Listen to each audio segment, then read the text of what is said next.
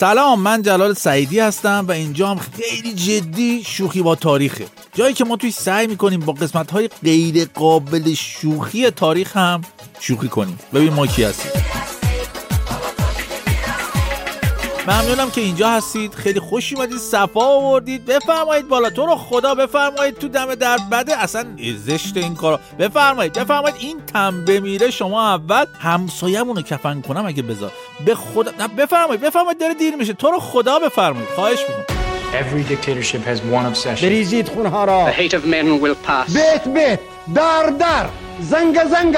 فرد فرد. کارخانه تولید دیکتاتورها در همه عالم بوده است.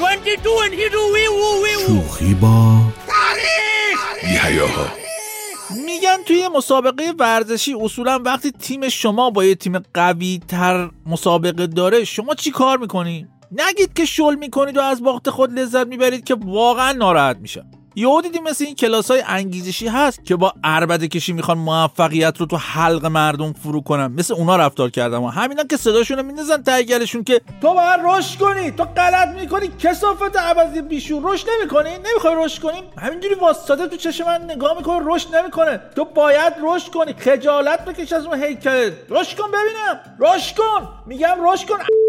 میام می‌ذارم می‌کنم و رشد نکنی رشد نمی‌کنه الان میام میدم. واسه دقیقه واستا. رشد نمی‌کنی؟ اینجوریه اینجا. از پیش باختگی نداریم. حالا نه با این خشانتی که گفتم ولی خداییش باید رشد کنید دیگه. دوباره اومدم مثال بزنم. بس باز شه ولی بس جر خورد از بس که رفتیم به حاشیه. داشتم می‌گفتم بابا شما وقتی می‌خوای با یکی از خودت قوی تر رقابت کنیم تقریبا یکی از معدود راهات اینه که بگردی نقطه ضعف های طرف رو پیدا کنی و همه فوکوس و فشارت رو همون تک دونه نقطه ضعفاش بذاری بلکم که فشار از اون ناحیه باعث بشه که بتونی تو اون رقابت از حداقل شانس هایی که داری استفاده کنی و برنده بشی شاید. خب تو نبرده بین دیکتاتورها و جامعه هم عملا همینه. چون اونجا هم دیکتاتور طبیعتا دست بالا رو داره و عملا همون رقیب قوی تر است. طرف ارتش داره پول داره سلاح داره همه چی داره. تا دلتونم بخواد برای بگیر و ببند و کشت و کشتار و همه چی آماده است. و مردم هم در برابر چنین موجوداتی تنها راه و شانس پیروزیشون از طریق همون focus کردن روی اشتباهات و معدود نقطه ضعف های آقایون و خانمای دیکتاتوره اگه خانومم داشته باشه. حالا هر کی نقطه ضعفی داره دیگه مثلا من خودم بچه بودم ما یه همسایه داشتیم خیلی ماشاءالله اسبه خوش اخلاقی و سعه صدر و اینا بود. به خصوص با نوجوانان شر و شیطون همسایه که تو حیاتشون هی فوتبال بازی می‌کردن. توپشون هم خداییش بیش از حد سود می‌شد تو حیات خونه این همسایه. حالا من نمی‌خوام البته مستقیم به خودم اشاره کنم که من اون بودم و اینا. نه نه اینا ولش کن.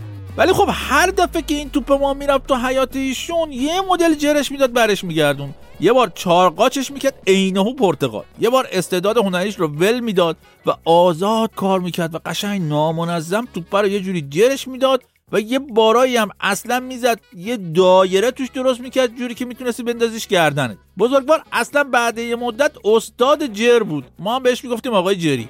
حالا ما چیکار می‌کردیم در مقابل؟ ما یه نقطه ضعف تویشون پیدا کرده بودیم و سعی می‌کردیم یه جوری تنظیم کنیم ضربات سود شوندمون رو که قدرتی خدا مستقیم بره بیفته قشنگ وسط اون باغچه مورد علاقه ایشون تو حیاتش که توش همیشه گلهای زیبایی در حال خرامیدن بودن و سبزی خوردن ها یه ور داشتن در باغ میرخصیدن و خیار قلمی ها اون ور زیر آفتاب دراز کشیده بودن.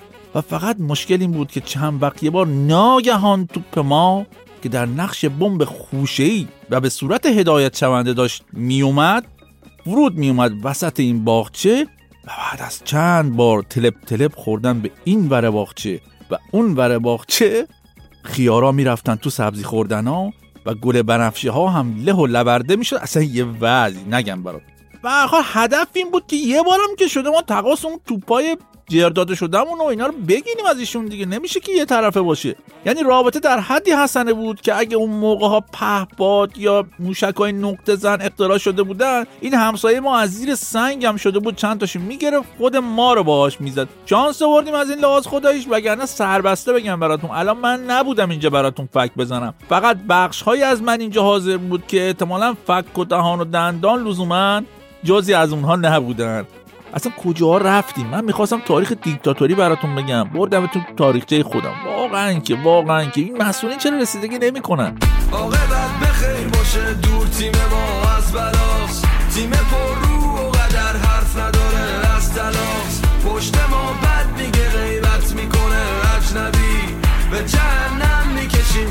روی خط داریم. دلم برنامه لغ نمی‌خواد توش چیزی در نمیاد. امشب هرکی مرده بیاد داری میریم برا خرج زیاد. میگم با حال و زشتم جک خاج با شاه خشتم. ریاضی و آمار رشتم آلین باشه عشقم کوه منم در توی اوف منم.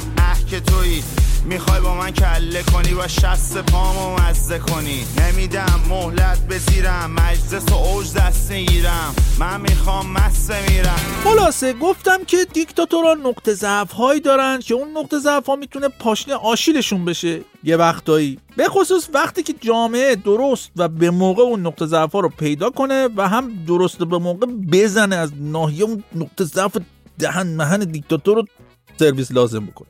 مثلا زین العابدین بن علی دیکتاتور تونس رو یادتونه؟ همونی که وقتی مردم علیهش قیام کردن هممون گفتیم تونس تونس ما نتونستیم اینا این حرفا.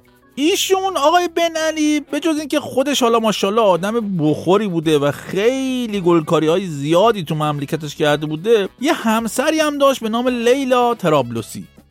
این لیلا خانم خیلی خیلی خیلی به تجملات و ثروت و بخور بخور علاقه داشت و هم خودش و هم برادراش حتی به خاطر داماد دیکتاتورشون ماشاءالله جارو برقیوار همه چی رو پول کردن خوردن تو اون دوران.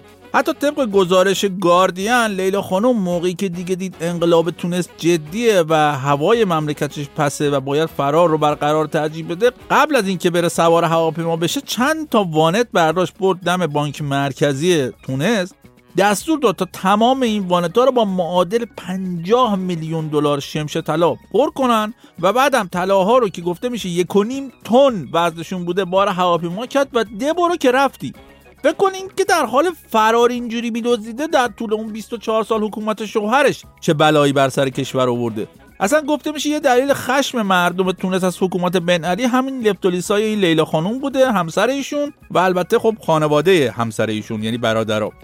واقعا اینکه نقطه ضعف یه دیکتاتور اسمش لیلا باشه اتفاق غریبی خداییش. حالا اگه خاله لیلا بود یه چیزی به هر حال اون قابلیت های خاصی داره که نمی‌دونم این لیلا ترابلوسی هم همه اونا رو داشته یا نه. بله از این لیلا تا اون لیلا نمی‌دونم چقدر راهه به نظر شما؟ من در جریان نیستم. بچه های دست بزنید واسه خاله لیلا.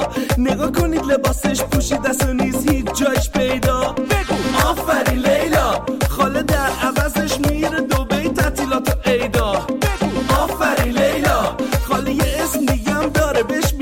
خاله سهیلا. آفرین لیلا. جون از ستونای اینستایی. کامنت می‌گیری بیسکایی همش وایرالی مثل این یارو کیه؟ آمریکا اسرائیل. همه خوبی ها رو برجوری داره جون.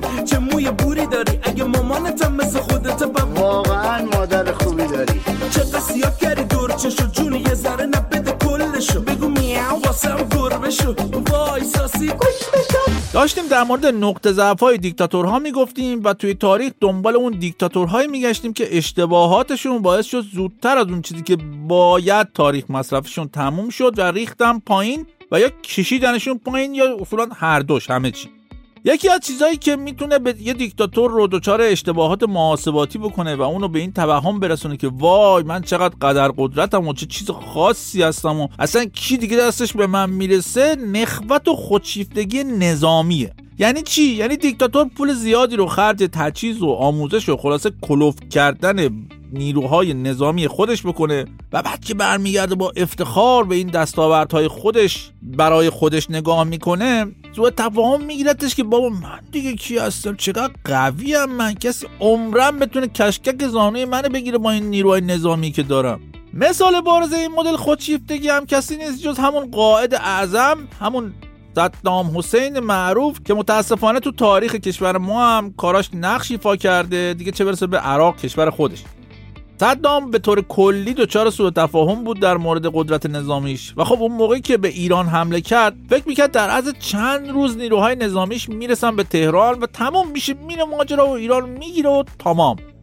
اما این توهمات کودکانه صدام رو داشته باشین و cut بزنیم. به 8 سال بعد که تازه وقتی امام امت در ایران جام زهر رو بالاخره حناق کرد دو کشور مثلا صلح کردن در حالی که در اثر توهمات دو تا رهبر مجنون چنان بلایی سر این دو تا کشور اومد که میشه گفت هنوز هم نتونستن از زیر بار فجایع ناشی از اون نجات پیدا کنن. یعنی اول صدام دچار توهم و به قول خارجی ها miscalculation شد در مورد قدرت نظامیش و بعد که صدام فهمید چه غلطی کرده و درگیر فرسایشی ترین جنگ تاریخ معاصر شد و می‌خواست فیتیله رو بکشه پایین. حالا خمینی این دفعه وارد کلاب متوهمین شده بود.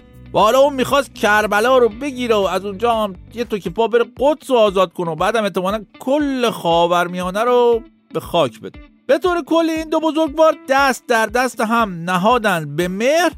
شماره دو کردن تو کشورهای خودشون و هزینهش هم شد کشته شدن صدها هزار نفر از دو طرف و ویرانی زیر ساخت ها و رو ساخت ها و وسط ساخت ها و کلا همه ساختای دوتا کشور. و حالا حالا خمینی رو به نظرم نمیجوری سرپا توی اون قسمت مستراح تاریخ نگه داریم و مسیر رو با صدام ادامه میدیم که چند سال بعد از پایان جنگ ایران و عراق دوباره اون توهم آخمن چه ارتش خفری دارمش زد بالا و با عقل نداشتش نشست یه حساب کتاب کرد پیش خودش که خب الان من چند وقتیه که گندی نزدم به کشورم. اصلا خیلی بدن دردم دلم یه گند خوب کافی می‌خواد. چیکار باید بکنم؟ این ور منطقه رو نگاه کرد اون ور منطقه رو نگاه کرد و یه ده بیسی چلم کرد و گفت آها. همین کویت. میرم کویت تو که یه کشور فسقری خیلی پول دارم هست می‌گیرم می‌زنم تنگ خاک عراق میکنمش 19 همین استان عراق. البته حالا اینقدرم الله وقتکی نبود ماجرا. مسئله این بود که صدام اصولا پیش خودش اینجوری حساب کرده بود که الان گندلات دنیای عرب کیه؟ منم. و این من بودم که بین کشورهای عرب مایه گذاشتم و رفتم مثلا یقه ایران رو گرفتم. بنابراین کشورهای عربی باید مایه تیله جنگ من با ایران رو بدن. بنابراین فقط یه قلم یه صورت حساب سی میلیارد دلاری فرستاد برای کویتیا که الاخوان الکویتی المکرمه. ال این سی میلیون دلار رو الاخ کنید. ال به عنوان الخسارات الجنگی بدید البیاد ببینید که ماشاءالله هزار ماشاءالله چشمم کف پام عربی هم چقدر خوب است. هر انگشتم اصلا داره یه چیزی میباره اونم عربی اصلا بود. باری کل خلاصه کویتی هم در جواب این درخواست صدام فقط یه ایموجی انگشت 60 برای صدام فرستادن. که فکر کنم معنیش اصلا موفقیت و آقا دمت گرم و اینا نبود. یه سری بگو مگو سر قیمت نفت و باقی مسائل نفتی هم بین عراق و کویت به وجود اومد اون موقع. و البته یکی از بازجوهای صدام یعنی بعدها که گرفتنش و بازجویش کردن این آقای بازجو نقل می‌کنه که صدام گفته اون موقعی که وزیر خارجه عراق رفت و پیغام پول وده صدام رو برای امیر کویت ببره ایشون یعنی امیر کویت خیلی با وزیر قائد اعظم عراق و اینا بد برخورد کرده و گفته من می‌خوام کاری کنم که زنای عراقی به فاحشه های ده دلاری تبدیل بشن. آقای صدام حسین هم که غیرتی و حساس در اینجور مواقع. اینه که گفت پس حالا که اینجوریه من دلا میشم یه کویت برمیدارم. دقیقا همین جوری بودا. یعنی به همین راحتی که شما دست دراز می‌کنید یه موز از تو میوه خوری برمیدارید صدام حمله کرد یه کویت رو برداشت و گرفت مال خود کرد. این میشه که میشه 11 مرداد 1369 شمسی یا 2 آگوست 1990 صدام اون موقع پیش خودش فکر که کسی تو دنیا به جایش نیست که من حمله کنم یه فسقل کشور رو بگیرم بزنم تنگ نقشه خودم. ولی خب به طور فجی چایده بود و شما این رو داشته باشید و بازم بذارید یه کات بزنیم تا برسیم به کی؟ به بهمن ماه همون سال 1369 یعنی فقط پنج ماه بعد که عراق نه تنها از کویت فراری داده شد که اصلا نیروهای ائتلاف بین المللی جنوب عراق رو تا رود فرات گرفتن تا آقای دیکتاتور شیرین احوال بفهمه دنیا انقدر هم وقتکی نیست و خارج از اون تصور مهمی که اون از خودش داره و سوء تفاهمی که بهش مبتلاست هیچ خبری نیست خبری نیست خبری نیست خبری نیست. آفتاب مثل هر روز محتاب مثل هر شب. تکرار میشه تکرار این صحنه مرتب. میگرده همین جور گردونه دنیا. فردا مثل دیروز. امروز مثل فردا. امروز مثل فردا محاسبات اشتباه صدام حسین تمومی نداشت که لامصب. ایشون خب بعد از اینکه از کویت با لگت بیرونش کردن بازم هنوز فرصت داشت دست از توهم و خود چیز خاصی بینی برداره و اصلا بعید نبود در این صورت. هنوزم هنوزم داشت حکومت می‌کرد تو عراق. همین الانی که ما هستیم. چون تو این دوران بعد از جنگ کویت صدام تقریبا زد هر کس و گروهی رو که داخل کشور یعنی داخل عراق تهدیدی براش به حساب میومد له و لورده کرد همه رو کشت قتل عام کرد همه چی. و عملا زمینه رو برای بقای نامحدود خودش فراهم کرده بود اون موقع. تو دوران بعد از جنگ کووید عراق زیر تحریم‌های بسیار سنگینی از طرف جامعه بین‌المللی رفت و همون سیاست معروف نفت در برابر غذا باعث شد مردم عراق سختی‌های بسیار زیادی رو تو این دوران تحمل کنند. اما مشکل بزرگ بازی صدام با بازرسای بین‌المللی بود چون خیلی ها تو قبل و تو منطقه حتی نگران این بودن که نکنه صدام سلاح‌های کشتار جمعی مثل سلاح‌های شیمیایی یا میکروبی داشته باشه. و با توجه به اینکه ثابت کرد بود ماشاءالله هر کاری از دستش برمیاد همین باعث شد در نهایت دوباره در سال 2003 نیروهای بین‌المللی به رهبری آمریکا به عراق حمله کنند و در نهایت صدام همونطور که همه می‌دونیم در 13 دسامبر 2003 از یک سوراخ در نزدیکی زادگاهش تکرید بیرون کشیده شد و دستگیر شد. بعد از اون یکی از عکس‌های پر سر صدایی که از صدام منتشر شد عکس صفحه اول روزنامه دسامبر بود که صدام رو لخت با یه شورت و در حال رخت شستن نشون می‌داد که البته خب دولت آمریکا اعتراض کرد به انتشار این عکس‌ها و اعلام کرد که رسیدگی می‌کنه به این مسئله چون حریم خصوصی و کنوانسیون ژنو از این حرفا. عکس‌ها اصولا خیلی تحقیرآمیز بود برای آدمی مثل صدام. خلاص صدام 24 سال دیکتاتوری مطلقش در عراق رو فقط به خاطر نخوت و غرور عجیبی که به خصوص در مورد قدرت نظامی ارتشش داشت نتونست ادامه بده و از سردار قادسیه به تهدار سوراخیه مبدل شد. وگرنه که همین الان هم اصلا بعید نبود. اگه یه ذره کلش کار می‌کرد ایشون زنده بود و همش چقدر بود مگه سنش الان؟ 87 سال. که خب می‌دونیم برای دیکتاتورا و رهبرا اصلا سنی به حساب نمیاد 87 سال.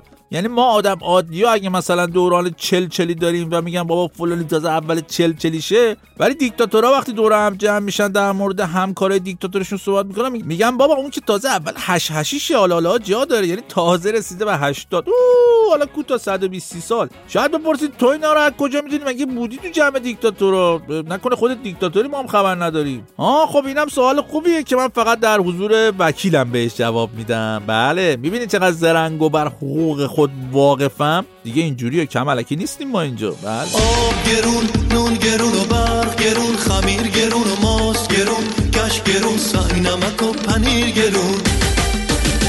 مثل گم شده ها گم و گیج و مستی. داریم به ساز این دنیا میرقصیم.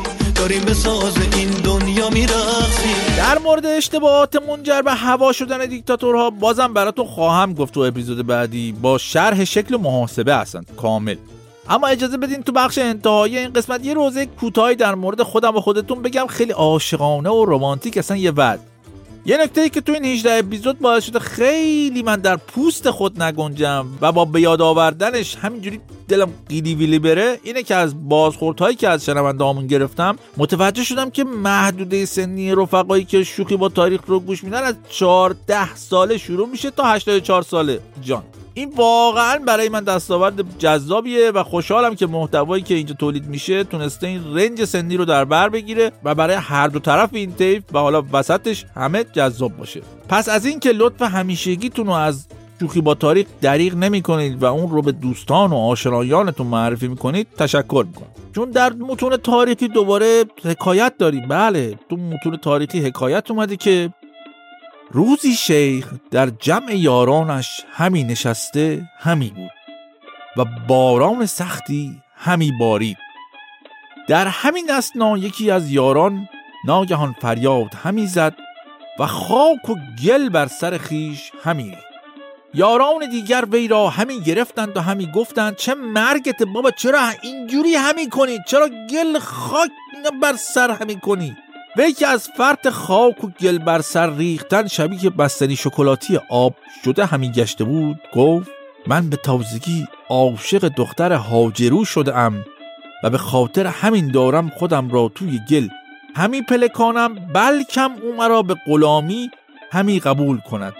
پس یاران همه با هم ندا در همی بدادند که سی دخت هاجرو همه رو تو گل میپلکونم. سی دخت هاجرو خودم تو گل میپلکونم محض رضای دخترو خودم تو گل میپلکونم سی دخت هاجرو خودم تو گل میپلکونم محض رضای دخترو خودم تو گل میپلکونم یاران مشغول همی پلکوندن خود بودند که ناگهان همی صدای تیتراژ شوخی همی با تاریخ از پادگیر نمی‌دونم کجای شیخ همی پخش شد. و شیخ همی فریاد زد اپیزود همی جدید اپیزود همی جدید. و از این پس جمله یاران وی را ول همی بکردن همونی که داشت تو گل خودش میپلکون و به گوش دادن قسمت جدید شوخی همی با تاریخ همی پرداختند. و بدین سان دیگر کسی دخت هاجرو را نه همی گرفت و او تا ابد روی دست هاجرو همی بماند. و چقدر هم دور هم به وی و دوستان و شیخ خوش همی بگذر.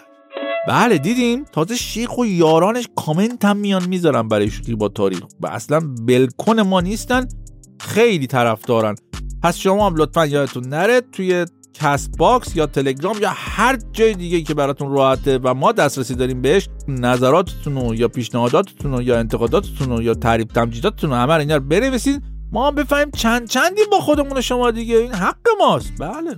همونطور که می‌دونید و همیشه میگم و بازم میگم و در آینده هم خواهم گفت کارهای فنی و edit و نودال و effects و تیتراژ و اینا شوخی با تاریخ همش حاصل کار و تلاش و ذوق شهرام ابراهیمی عزیزه. و منم منم کماف سابق جلال سعیدی هستم و بودم و خواهم بود و به همین مناسبت هم ازتون می‌خوام که اگه میرید برید. ولی از کنار برید. مبادا اون گوشه های چرک و سیاه و زشت تاریخ بهتون بسابه یا نسابه یا اصلا هرچی حالتون هستن.